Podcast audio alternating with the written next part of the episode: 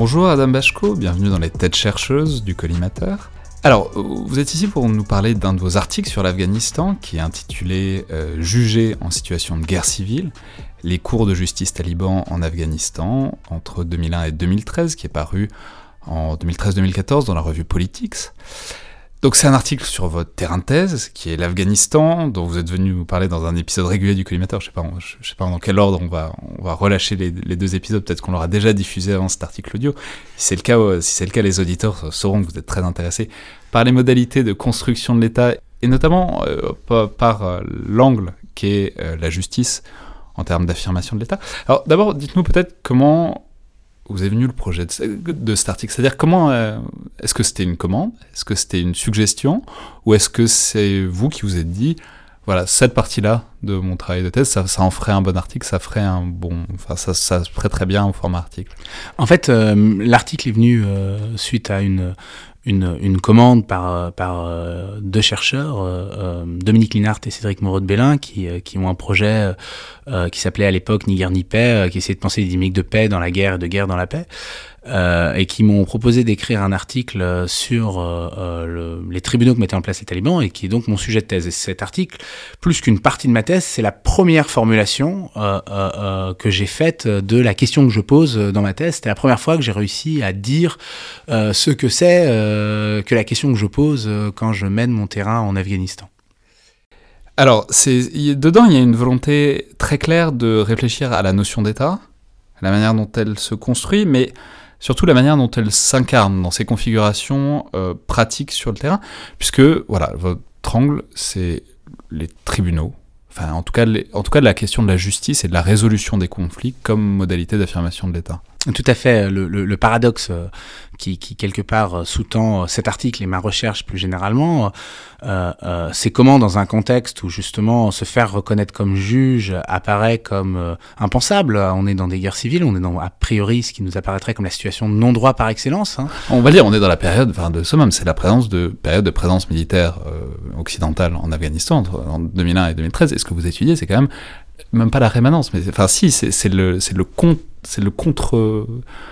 Oui, un contre-état. Ouais, c'est le contre-état, c'est le, le, le, plan de coupe, quoi, par rapport à ça. Tout à fait. Et, Alors que les, Occidentaux essayent de construire un État, ce que vous montrez, c'est l'autre État qui survit, quoi. Tout à fait. Et, et, ce qui est intéressant, c'est qu'on est dans un contexte, paradoxalement, où, a priori, euh, euh, se faire reconnaître comme juge est particulièrement difficile parce que euh, comment comment on va considérer qu'un taliban qui est une partie du conflit peut être juge Comment un juge taliban, qui est autant juge que taliban, euh, euh, peut-il être reconnu comme comme euh, comme juge hein? C'est toute la toute la question que je pose dans, dans cet article. C'est c'est comment on parvient, alors même qu'on est un belligérant, alors même qu'on est plein de partialité par le fait même qu'on est engagé dans la guerre, à se faire reconnaître comme un arbitre, comme une autorité neutre. Hein.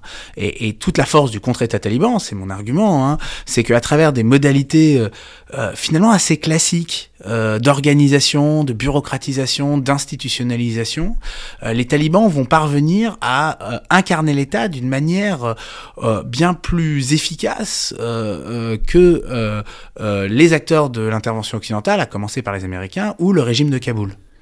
Ouais, c'est-à-dire, ouais, mais c'est presque la, preuve sur le terrain, quoi. C'est-à-dire, les talibans font la preuve de l'efficacité de ce que tout le monde aspire, c'est-à-dire fournir le cadre de référence, fournir l'État, fournir la stabilité, fournir l'assurance aussi sur le long terme, parce que c'est ça le droit, dire le droit, c'est assurer les gens d'une certaine sécurité, notamment quant à leurs biens, et c'est ça que les talibans font plus efficacement, paradoxalement, que toutes les puissances occidentales et les moyens que ces puissances sont derrière. Voilà, euh, euh, fondamentalement, si on veut comprendre pourquoi les talibans parviennent à s'imposer mieux euh, euh, comme l'État que, que, que, les acteurs autour, c'est parce qu'ils arrivent mieux à répondre aussi à l'énorme incertitude juridique que produit une guerre. Enfin, il faudrait comprendre qu'une guerre civile, qu'un conflit armé comme celui qui est en Afghanistan, plus qu'un moment de non-droit, plus qu'un moment où le droit s'applique pas, c'est un moment où il y a trop de droits, où il y a plusieurs droits. Hein, et c'est l'erreur qu'on fait souvent, on pense ces moments comme des moments de chaos, de désordre. Et c'est l'erreur, c'est l'erreur, c'est vraiment des moments de, de, de trop plein d'autorité qui, qui donnent des décisions juridiques, qui prennent euh, euh, des décisions dont les décisions sont plus ou moins euh, efficaces. Et c'est pas simplement trop à un moment donné, c'est en plus une succession, parce que bon, dans le contexte afghan où la guerre dure depuis 78, il faut imaginer qu'un village a, a vu euh, euh, une dizaine d'autorités juridiques se succéder, et donc la Avec valeur des corpus juridiques différents, tout à fait. Et donc la valeur euh, du titre de propriété dont vous héritez, il est très très incertain. hein. Et donc l'autorité qui est capable euh, de vous garantir votre titre de propriété, eh bien elle a une, une possibilité de s'imposer stratégiquement extraordinaire. Ouais, c'est ça qui est très intéressant, c'est que c'est notamment là-dessus que vous vous centrez, c'est sur la question des titres de propriété, qui est particulièrement centrale dans la société afghane, et c'est là-dessus que les talibans font preuve d'une efficacité, enfin, en tout cas d'une continuité. Oui, oui, oui, oui. c'est- il, fondamentalement, c'est là où on voit que les talibans, c'est d'abord un mouvement conservateur sur le plan social. C'est un mouvement qui cherche pas à redistribuer les ressources, qui cherche simplement à Contrairement à ce qu'ont fait par exemple les soviétiques Voilà, exactement. C'est un dans mouvement. les, donc à, bah, à la fin des années 70, au début des années 80. Tout à fait. Quand, quand on regarde les décisions juridiques, on voit ce qu'est l'idéologie des talibans en pratique. Et l'idéologie des talibans en pratique, c'est le rejet des modalités illégales d'accaparement foncière, et elles existent en Afghanistan, mais c'est pas du tout un rejet des inégalités. Euh, leur principe central, c'est d'assurer que tout propriétaire peut se sentir tranquillement propriétaire de sa terre. hein. Et donc, au contraire, c'est des gens qui ont plutôt tendance à reproduire les inégalités. Euh, mais leur problème central, c'est de, de réduire l'incertitude juridique, d'assurer que euh, toutes les personnes vont pouvoir profiter de leur, euh, de leur le vrai propriétaire qui est jamais trouvable, parce qu'il n'y a jamais exactement un vrai propriétaire. Il y a des titres concurrents. On, on voit ce problème dans, dans toutes les sociétés non cadastrées. En fait, la plupart, dans la plupart du monde, les, les cadastres sont, les, les les cadastres ne sont pas clairs. Déjà, déjà en France, on a des conflits autour des cadastres, mais, mais il faut imaginer ce que ça représente dans une société comme l'Afghanistan, où avant même la guerre, on avait plusieurs modalités de définition de la propriété, et la guerre a amené une explosion des modalités de reconnaissance de cette propriété. Et bien les talibans, eux, vont se poser comme l'autorité qui décide et qui assure que le vrai propriétaire, il a son terrain. Ouais, donc c'est ça. Donc en fait, voilà, c'est la sécurité. De- Oui, ils- fournissent la sécurité à une société de petits propriétaires dont chacun cherche à assurer sa propriété. Voilà, et, et, et, et si vous voulez, ce qui explique que le perdant ne se retourne pas contre les talibans, c'est justement que la, la conséquence de cette incertitude juridique, c'est que les gens s'arment les uns contre les autres, ont peur les uns des autres. Euh, euh, or, les talibans vont insister énormément sur la coercition comme modalité d'application de leurs décisions, de s'assurer par la violence. hein, la justice euh, talibane est extrêmement violente, et c'est paradoxalement une de ces modalités de, légitim- de parce que en s'assurant par la violence que personne ne conteste la décision, elle rassure pas simplement les gagnants, elle rassure aussi les perdants qui cessent d'avoir peur de leurs voisins.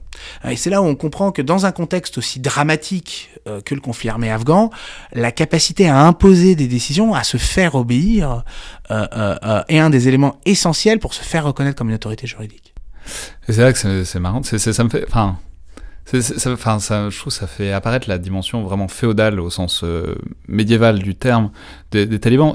C'est c'est- parce que c'est mais euh, ce qui est un truc qui apparaît de temps en temps parce qu'on entend les talibans ont fait allégeance à tel ou tel ou tel groupe a fait allégeance avec un vocabulaire très médiéval. Mais dans, déjà dans la société médiévale, le, premier droit du seigneur, ce qui fait que le seigneur est seigneur, c'est la capacité à rendre la justice. C'est comme ça que la société, c'est la modalité fondamentale d'affirmation du pouvoir politique. Sauf que l'image euh, médiévale est, fausse, parce qu'en fait c'est extrêmement moderne. Le, le, le, le, le, le, ce qu'on voit chez les talibans et ce qu'on voit dans, toute structuration d'État, c'est-à-dire qu'un État, une des fonctions essentielles de l'État qu'on tend à oublier, c'est la garantie de la propriété.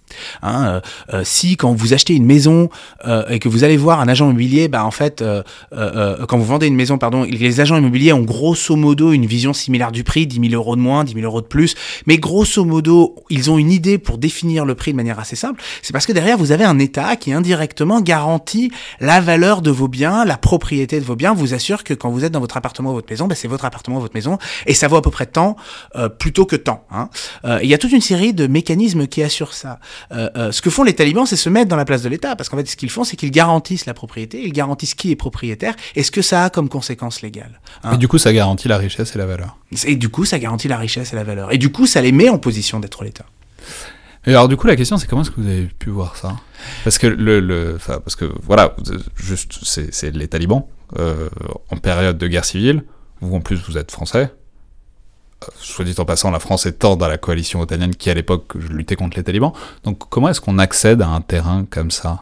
Alors, moi, j'ai fonctionné en, en travaillant, euh, euh, en, en, en, fonctionnant par des gens qui étaient des, des, interlocuteurs privilégiés, qui ont accepté de me prendre euh, dans leur réseau à eux, de me faire rencontrer des gens de leur famille qui étaient pris dans des conflits avec les talibans. C'est comme ça que j'ai commencé à travailler. Euh, paradoxalement, travailler sur les conflits. Vous parlez les langues locales ou pas? Je, je, j'ai des bases de, de Dari, mais j'ai toujours travaillé avec un interprète parce que de toute façon, j'étais dans des zones où on parlait. Oui, de toute façon, c'est pas comme si vous pouviez y aller tout seul et discuter directement. Et, ouais. et, et, plus généralement, le problème que, que, que j'avais en face de moi, euh, c'est que quand j'essayais de parler des talibans, j'avais en face de moi évidemment une inquiétude, un refus, euh, parce que j'étais pris pour un espion. Par contre, quand je parlais des conflits fonciers, eh bien là, c'est les gens eux-mêmes qui me parlaient des talibans et qui m'ont parlé avec euh, moult détails, avec une, une, grande envie de décrire. Hein. C'est comme ça que d'ailleurs j'ai découvert le sujet de la, de la justice talibane.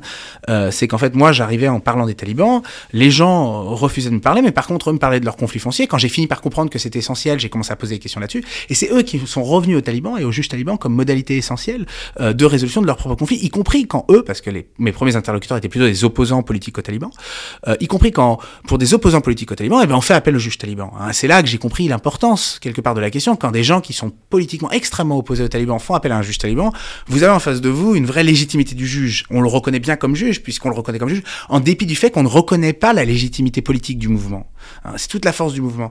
Et, donc, en fait, ce que j'ai fait, c'est que j'ai fonctionné en me concentrant d'abord sur une première province, la Kunar, puis ensuite en élargissant, et donc j'ai travaillé sur 4-5 provinces. Et ensuite, j'ai pu donner un questionnaire euh, à des gens, j'ai pu rencontrer des juges talibans qui ont accepté de me parler, et ensuite qui ont accepté euh, de... J'ai pu donner un questionnaire à euh, des gens qui l'ont fait auprès de juges talibans, ce qui m'a permis de vérifier que les juges talibans à qui moi je parlais avaient bien les mêmes pratiques que d'autres juges talibans dans le reste du pays. Et ça se passait comment de parler avec des juges talibans? C'est relativement. Mais eux, eux je veux dire, ça se passait bien. Eux, ça les intéressait de parler de leur, de leur fait, métier. Tout à leur fait, parce de... que moi, j'arrivais avec des questions extrêmement techniques. Mon inquiétude à l'époque, c'était, euh, euh, je me retrouvais dans un dans un champ que je maîtrisais peu, qui est celui du droit. Hein. J'ai pas de formation juridique, donc j'ai appris sur le tas, euh, et en particulier pas de droit islamique. Donc j'ai vraiment appris sur le tas. Et donc moi, les questions. Et puis le droit islamique en soi, c'est c'est 22 galaxies interconnectées. Absolument, enfin, voilà. de toute façon, il faudrait toute une encore, vie pour s'y connaître. Voilà, quoi. parce qu'en plus, encore plus, je connaissais pas le le, le droit islamique qu'appliquaient les talibans et l'interprétation des talibans du droit islamique. Donc c'était, je me suis beaucoup concentré sur des questions sur leur vision du droit. Et donc, euh, moi, j'avais des entretiens qui étaient sur leur euh, technique sur leur euh, modalité d'application de la jurisprudence, sur les cas qu'ils ont eus. Et, et, en fait, je parlais à des professionnels qui aimaient parler de leur profession. Donc, j'avais en face de moi des gens euh, très dignes, très habillés, dans un dans le, le, soit dans une mosquée, soit dans le, le salon d'accueil d'une maison, euh, qui me parlaient de leur technique juridique euh, avec un certain entrain parce que c'est leur vie, en fait, leur engagement. Et du, bon, du coup, vos conclusions, c'est que euh, c'est la technicité du droit taliban et sa capacité à le faire respecter qui a fourni, disons, le premier terreau, en tout cas la, la première, enfin, ouais, disons le substrat de la présence étatique des talibans dans un certain nombre de régions Oui, en fait, la capacité des talibans à produire du droit vient d'une chose très simple, c'est qu'en fait, c'est un mouvement qui s'est construit dans les madrassas de la frontière afghano-pakistanaise. Or, les madrassas, c'est des instituts de production de théologiens et de juristes, de juristes en droit islamique. Hein. Euh, euh, et c'est parce que les talibans avaient accès à un vivier de juristes, et eux-mêmes sont en fait des juristes. C'est un mouvement de juristes. Et comme c'est un mouvement de juristes, c'est un mouvement qui avait une, une, sensibilité à la nécessité de mettre en place des tribunaux, mais en plus, euh, euh, à la fois la capacité de construire un système bureaucratique de tribunaux et la légitimité dans une société où le droit islamique est considéré comme légitime. Il y a une grande légitimité du droit islamique en Afghanistan. Le régime euh, prétend appliquer un droit islamique, euh, euh, les euh, modalités informelles de résolution se légitiment toujours par l'islam, les talibans euh, prétendent appliquer un droit islamique. Donc tout le monde, est, il y a un consensus en Afghanistan sur la légitimité du droit islamique dans une écrasante majorité de la population. Et, et, et donc les talibans sont, sont, un mouvement qui a une aptitude particulière à le mettre par le simple fait qu'en fait ils viennent, ils, sont, ils se sont constitués d'instituts de formation de juristes en droit islamique. Ok, et alors, donc c'est un article qui a maintenant 7 ans mm -hmm. Bon, vous, a, vous, en avez fait une thèse. Enfin, vous, je suis en train d'en faire un livre. Oui, bah, j'imagine. Mais alors, du coup, non, mais la question, c'est comment ça a évolué, puisque les talibans ont pas cessé de prendre du pouvoir. C'est-à-dire, maintenant, c'est plus une présence interstitielle qui, ah oui, s'affirme par le dans droit. Dans les campagnes, c'est aujourd'hui le principal système de justice. Mais alors, du coup, c'est pas s'il fallait refaire l'article, mais disons, que, quelles pourraient être les perspectives de prolongement de cet article? Comment est-ce qu'il l'ouvre ou pas? Des, pistes et comment est-ce qu'on pourrait les prolonger aujourd'hui Vous n'allez pas refaire deux fois la même thèse, mais enfin, voilà, comment est-ce qu'on pourrait prolonger ces, questionnements-là? Moi, je prolonge ce travail-là euh, aujourd'hui. Alors, j'avais une autre piste euh, il y a quelques années qui était d'essayer de faire une comparaison, et donc j'ai un peu mené ce travail-là en Syrie, d'essayer de comprendre les différences. La Syrie étant un laboratoire extraordinaire parce que vous aviez l'insurrection euh, liée aux mobilisations de 2011, mais vous aviez aussi le mouvement kurde, le, le PKK-PYD, qui a construit ses propres institutions euh, l'État islamique a produit euh, d'autres institutions. Enfin, vous aviez toute une série d'institutions juridiques qui permettaient de voir. Je précise d'ailleurs que vous, avez fait un livre de votre travail sur la Syrie qui s'appelle Syrie, anatomie d'une guerre civile avec Gilles de Ronsoro et Arthur Kenney. c'est intéressant aussi parce que c'est aussi le parcours d'un spécialiste, de, enfin, d'un internationaliste, quoi, d'un politiste internationaliste, c'est la volonté de, mine de rien, de s'adapter à plusieurs terrains différents. Quoi. Tout à fait, et de comparer, parce que comparer, ça vous permet de, ça vous permet de, de, de dénaturaliser, de désexotiser des choses qui, a priori, si j'avais, si j'avais uniquement passé mon temps en Afghanistan, je vous aurais dit, ah, les talibans, ils font du droit euh, comme ça, parce qu'en fait, euh, c'est comme ça le droit en Afghanistan. L'avantage qu'on va voir ailleurs, c'est qu'on retrouve des choses et c'est un truc dont on parle par ailleurs dans le podcast, c'est le grand danger d'orientaliser l'Afghanistan. En Afghanistan, euh, l'ami mémorial de l'Afghanistan, et voilà. Et, ça permet de décentrer le regard. C'est toute la force de la comparaison. C'est vraiment, c'est vraiment son, utilité première, c'est qu'elle vous amène à voir que dans des situations extrêmement différentes, comme le Mali, l'Afghanistan et la Syrie, euh, voire euh, la Colombie, vous avez des processus qui sont similaires. Vous avez évidemment des processus qui sont différents et qui vous montrent bien que les acteurs sont pris face à des problèmes qui dépassent la culture locale, qui ont évidemment une histoire spécifique à chaque fois. C'est toujours singulier, mais pour autant, ça répond à des problèmes qui sont comparables. Hein. Oui, et puis c'est pas que des problèmes de droit islamique, c'est des, des, problèmes de droit et de certitude. Et, c'est typiquement euh, ce, que, ce que je raconte sur l'incertitude juridique, euh, sur le trop de droit, c'est quelque chose que j'ai retrouvé de conflit armé en conflit armé de manière quasiment systématique. Euh, le deuxième prolongement, qui est celui qu'en fait je suis aujourd'hui, c'est que je suis en train de passer de l'autre côté. Je suis en train de m'intéresser aux programmes mis en place par les Occidentaux dans ce genre de contexte, dans le domaine juridique, parce que... C'est-à-dire comment ils ont essayé de faire et pourquoi ça a planté? Voilà, parce que quelque part, les, les, les tribunaux talibans ne sont compréhensibles que de manière contextuelle. Ils réussissent parce que les Occidentaux plantent. Euh, euh, euh, ils sont légitimes à ce point parce qu'en face, les tribunaux mis en place par le régime et les différentes instances coutumières inventées par l'armée américaine ont eu des effets désastreux. Oui, parce que ça, on va le dire, c'est aussi toute une partie de l'article. Vous commencez déjà à le détailler dans cet article. C'est cette idée qu'en fait, les Américains, précisément parce qu'ils connaissent mal le terrain, en fait, se retrouvent à se faire complètement instrumentaliser dans à peu près tous les conflits communautaires et hyper locaux et qu'en fait c'est pour ça que leur droit est pas reconnu, parce qu'ils se plantent complètement et ils, ils se font balader quoi. Tout à fait. Or, euh, cette manière de se faire balader, euh, bien aujourd'hui, je commence à travailler sur le Mali et je la retrouve. Et donc, il y a quelque chose ici hein, euh, euh qui est qui, qui ne s'explique pas uniquement par les interactions particulières à l'Afghanistan. C'est tout l'intérêt de comparer. C'est pas que le fait que l'Afghan est farouche. Voilà, c'est pas que l'Afghan est farouche. C'est pas que les Américains, dans ce contexte-là, ont, euh, ont, ont, ont, ont oublié toute rationalité. C'est au contraire parce qu'il y a des séries de logiques internationales, de circulation, d'entreprises, de concepts qui amènent nos À faire les mêmes erreurs dans des endroits très différents, avec des conséquences qui sont toujours dramatiques, mais pas toujours de la même manière. Alors là, c'est très intéressant parce que vous ouvrez une toute petite porte, mais qui, j'espère, va s'ouvrir euh, très grand bientôt. C'est le fait, c'est la privatisation du droit. Et c'est le fait que, euh, j'espère que vous, vous, allez en faire des bouquins, mais c'est-à-dire, c'est le fait que paradoxalement, ce ne sont pas les États qui essayent d'affirmer des régimes juridiques, c'est qu'on fait appel à des entreprises qui essayent de mettre en place des systèmes juridiques. C'est-à-dire faire appel au privé pour euh, instaurer le truc le plus régalien qui soit, c'est-à-dire le droit.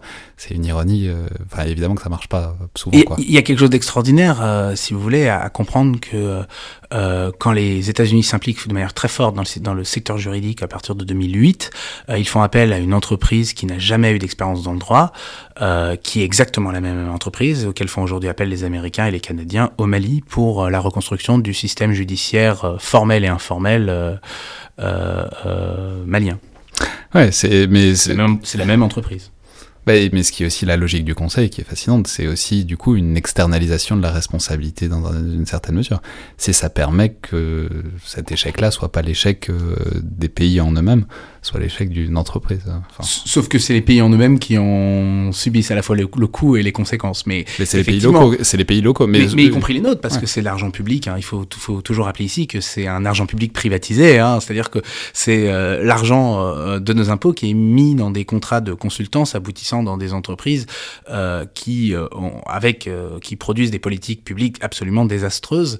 et c'est effectivement ces, ces, ces circulations là qui m'intéressent, parce que pour vous donner un exemple très précis de, ce sur quoi je travaille aujourd'hui, qui est vraiment dans le prolongement des questions que je posais là, euh, euh, l'idée qu'il faut fonctionner par un droit local, coutumier ou informel, euh, est quelque chose qui a été essentiel en Afghanistan. Hein. On parlait tout le temps de Shura et Jirga, qui seraient des instances coutumières et qui en fait étaient souvent des réinventions d'institutions par les armées ou les, les, armées occidentales ou les différents sous-traitants des des acteurs de l'intervention.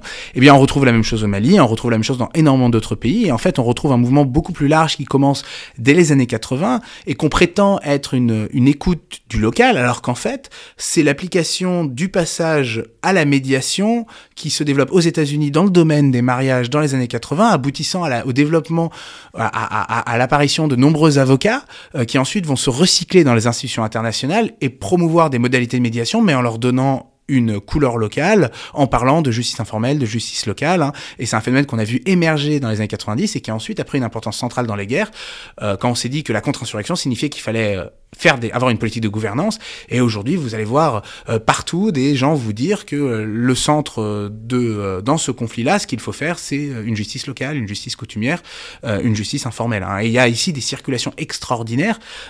C'est-à-dire, c'est l'Occident, ou en tout cas les, ces pays-là occidentaux, qui projettent sur des pays locaux, enfin des pays en situation de conflit, leur propre espèce de conception juridique, qui perçoivent comme des modalités juridiques fondamentales, c'est-à-dire la conciliation, la médiation, le fait qu'on négocie le droit, que ça ne se passe pas par le juge, ça passe par les avocats et par des arbitrations, enfin des, des accords.